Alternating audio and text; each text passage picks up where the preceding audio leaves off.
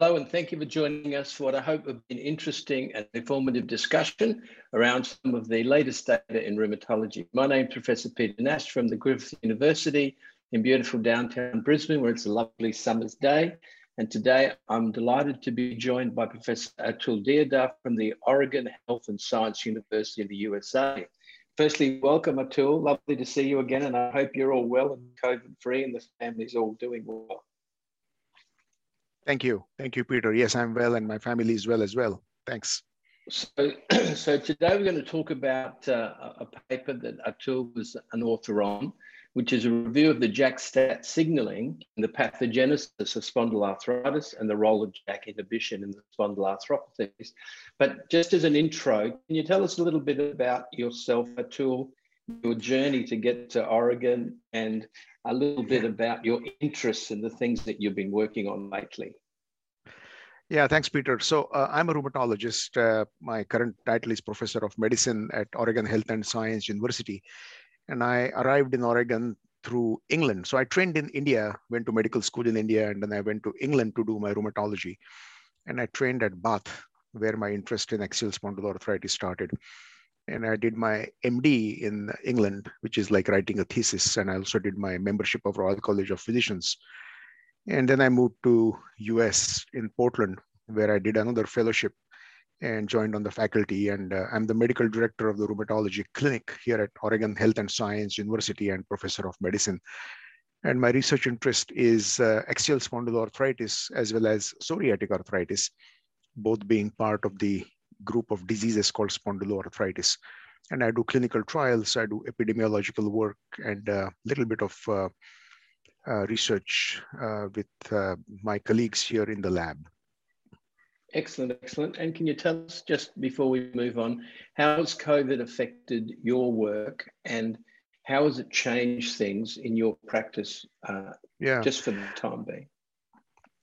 so we were affected very severely around uh, March of 2020. And we completely shut down the clinics for about a month, and we discovered that was not really possible. And we opened half a day of clinic just to see patients who required face-to-face visit. And then we slowly started building on that. We have been uh, doing 50-50 of uh, virtual visits and 50% face-to-face uh, that has now become 75% face-to-face and 25% virtual. And I think that is where it is going to stay in the foreseeable future. Uh, this is the only Oregon Health and Science University is the only medical school for a very long distance. The entire uh, state of Oregon and uh, people come from long distances. So in a way, the virtual clinics are also useful for patients who have follow-up appointment and uh, uh, things that they just want to you know, uh, there isn't much examination involved, we are able to assess them quite well virtually. Um, we are slowly opening up, but now, of course, uh, as we are recording this uh, in the in the month of December, with this new uh, Omicron uh, uh, strain, we don't know how things are going to change. Yeah. Yeah, and again, look, before we get into the paper, the gorilla in the room is oral surveillance um, your thoughts and how it's affected JAK prescribing in the US. Has it made a big change? For example, the comment I heard last night at one of our meetings was that there's been a, a trend back to TNFs away from JAKs as people react to what has not even a peer reviewed publication yet, just a few um, presentations at ACR. Yes, so the um, oral surveillance study has impacted us definitely at uh, OHSU. And in the US, there is a lot of stress on defensive medicine. And there is a worry that if you do something, some harm, there could be some medical legal consequences. And uh, because of that, uh, there is this trend moving away from JAK inhibitors, or at least talking to our patients um, in my personal practice and in my division, I'm the medical director, and we directed our all my colleagues to specifically write emails. Actually, there's a electronic way we communicated with our patients that there are new um, risk uh, that have surfaced about JAK inhibitors, and uh, FDA has given a new JAK uh, black box warning, and we would like to discuss that with you. And we added a little bit information in that letter, but then every time a patient comes to see us, we discuss with the patient and do a um, much more involved um, shared decision making, which anyway is a good practice in everyday practice, in everyday medicine, clinical medicine. But that has uh, led us to move some patients from JAK inhibitors to other possible therapies, especially patients with rheumatoid arthritis, especially if they were above the age of 50 and especially if they had some um, cardiovascular risk factors. Okay. Yes, it's, it's an interesting time. Um, we are struggling in the monotherapy space in particular because we can't get tocilizumab for the love of money. It's all, it's all taken up by COVID treatment. We don't have mm. sarilumab, so that monotherapy space, um, everyone's being changed to a JAK from uh, toci, and it, it's very interesting. Mm-hmm. So let's talk about this paper recently published in the journal, the British Journal Rheumatology. It's reviewing JAK-STAT signaling in the spondyloarthropathies. I think it was an AbbVie sponsored thing by the look of all the different authors and things. But can you tell us a little bit about what what led you to put this paper together? What were the aims of the paper and and then we'll talk about maybe methods and, and results. Yeah, so um, the uh, pathogenesis of spondyloarthritis is quite, uh, um, uh, I mean, it's kind of opaque in a way. It's uh, we don't exactly understand how spondyloarthritis starts, even though we have ideas about the genetics and the um, environmental factors. But several times we know that there is increased IL-17 and increased TNF so TNF inhibition and IL-17 inhibition was straightforward for rheumatologists to understand how that works in spondyloarthritis. JAK inhibitors are somewhat of a different uh, story, and there was uh, there has been confusion in the minds of rheumatologists as to exactly how JAK inhibitors work. Certainly, there have been phase two and phase three studies, and we can discuss that later. But those on JAK inhibitors showing that they do work. And the reason why we looked or we decided to do a review of literature and publish this study was to explain how JAK inhibitors, um, which there is, I mean, IL 17 uh, receptor and TNF receptors do not have JAK at the bottoms of uh, those receptors, intracellular signaling pathway. But still, JAK inhibitors work quite well and the idea behind publishing this paper was to look at which cytokines directly and indirectly get affected by JAK and which cytokines, which of those are important in the pathogenesis of uh, axial SPA. So that was the idea why we did this uh, work. Okay. And how did you go about it? Just literature review and then a, a summary? Yes, this was mostly literature review of uh, the uh, uh the uh, how JAK um, um, inhibitors really work and which all cytokines they block, and which of these cytokines are important in the pathogenesis of axial SPA. And we found some interesting data that we have added there. I mean, again, as I said, IL-17 and TNF, those come to our mind immediately when you ask about which cytokines are important. But just to give an example, IL-7 is one of these uh, cytokines, which is one of these common gamma chain cytokines. And um, these common gamma chain cytokines are blocked um, by JAK inhibitors because there is JAK at the bottom of those, uh, at the IL-17 uh, receptor. And IL-7 has been found to be important, for example, in stimulating ILCs, the innate lymphoid cell, uh, which we know is a part of the innate cells and they secrete um, IL-23 and IL-17 also, as well as the mast cells. Those also have um, uh, the uh, IL-7 stimulates the mast cell. So that is just one example how uh, some direct and indirect blockage of other cytokines help in the pathogenesis of uh, axial SPA and how blocking these cytokines by JAK inhibitors would help in these patients. And what about 21? I know the, the JAK-STAT involved with 21 uh, um, cytokine pathway. So is that an important cytokine to block? Um, do you mean IL-23 or IL-21? So 1223. Yeah, so I'll I'll 1220. I thought 20. Yeah. Anyway, what were you going to say? Yeah, no, I, I, was going to say so. Blocked. Um, I wondered if 20, yeah, if 12 so, and 21 had an important role.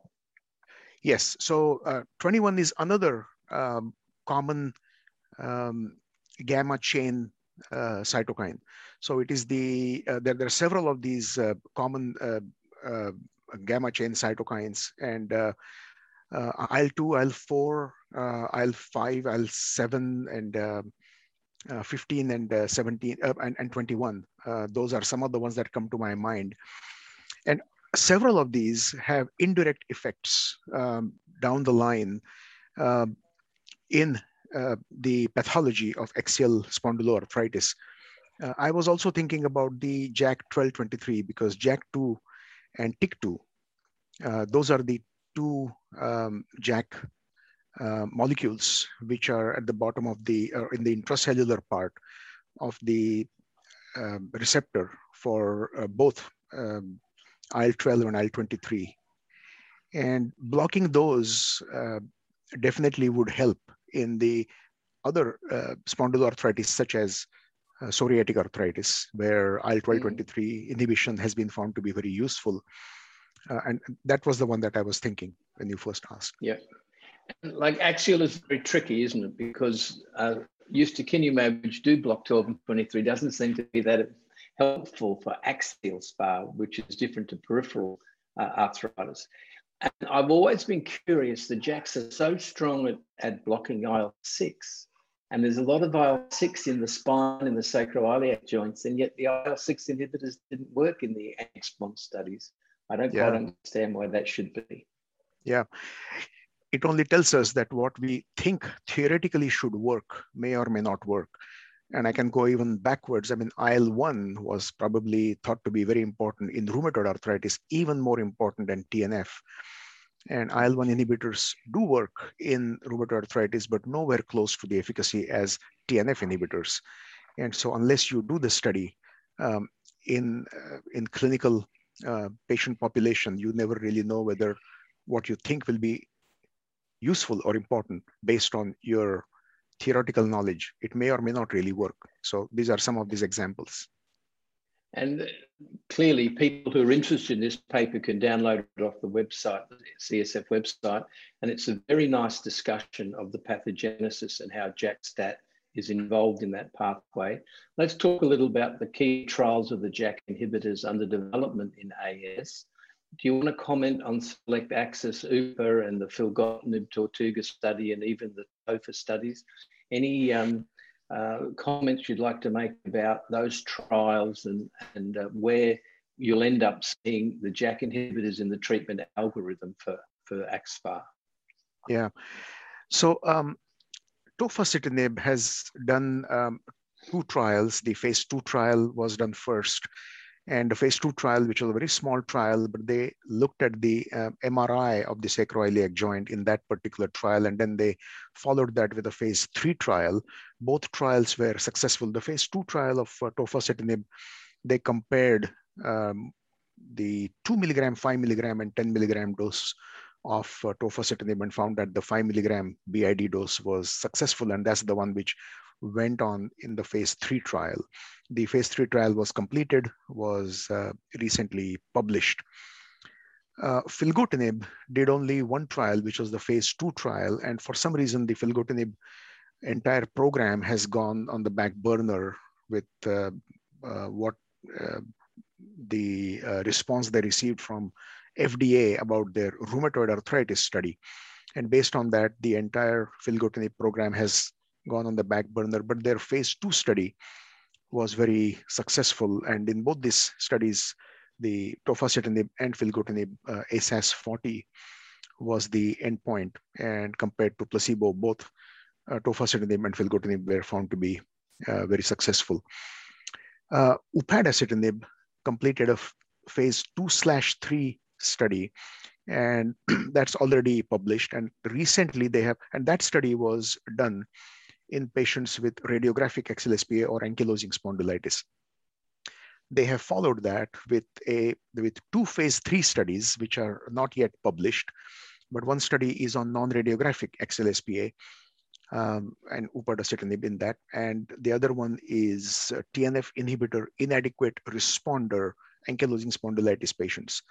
And so those two studies are different than the first phase two slash three study, which was done in the our routine study of uh, TNF um, uh, uh, of uh, ankylosing spondylitis patients who are TNF inhibitor naive.